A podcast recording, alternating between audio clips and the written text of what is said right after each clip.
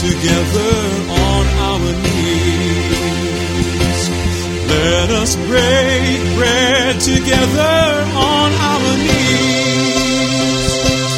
When I fall on my knees with my face to the rising sun, oh Lord, have mercy on me.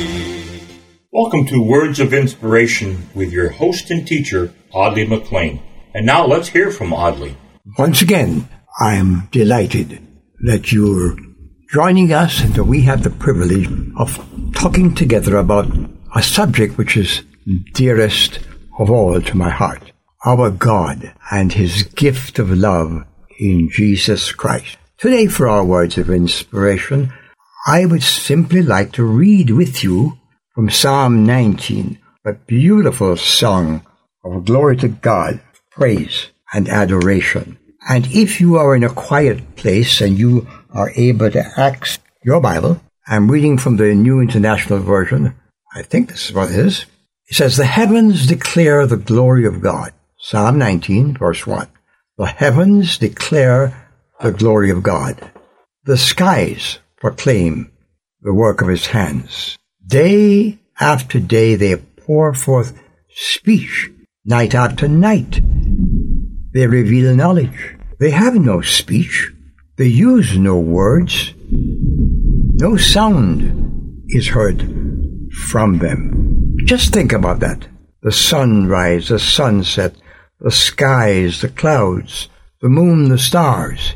They're not vocal, but as David says, only the fool could look at all that and say there is no God. The heavens declare the glory of God.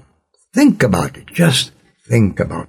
The skies proclaim the work of his hands. In the King James Version, it says his handiwork.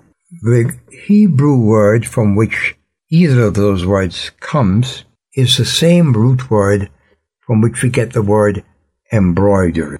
Just think of God's skies, a sunset, a seascape, a landscape, a mountain range, embroidery of God. God's dressing up. God's showing off. Are we looking? Are we admiring? Are we engaging? Do you have a quiet spot that you go to and see nature in all of its glory? I'm talking to some people who can't do that. Not much of it, because they're locked up in a prison cell or confined to a hospital room. And God forbid some are held hostage in dark places. Oh, may I ask you to give God your thoughts. Share your burden with Him. Take your burden to the cross and leave it there. Having said all I've said, and having read what I've read, I realize there are people who've never seen the sunshine because they were born blind, but many of them have created their own picture of the majesty of God, and some have expressed it in music. How are you expressing your appreciation for the glory of God? This psalm goes on to speak about the law, the statutes, the precepts, the commands, the decrees. And he says they are more precious than gold.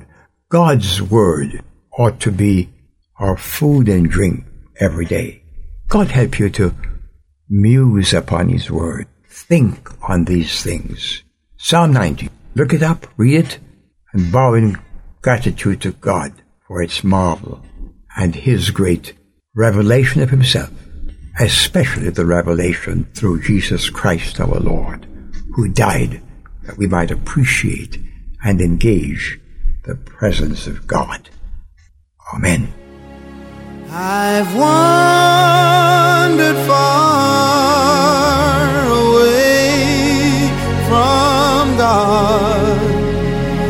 Now I'm coming home. Words of Inspiration with Audley McLean is a ministry of Harvest International. You may write to Audley at Harvest International, Post Office Box 6690, Ocala, Florida 34478.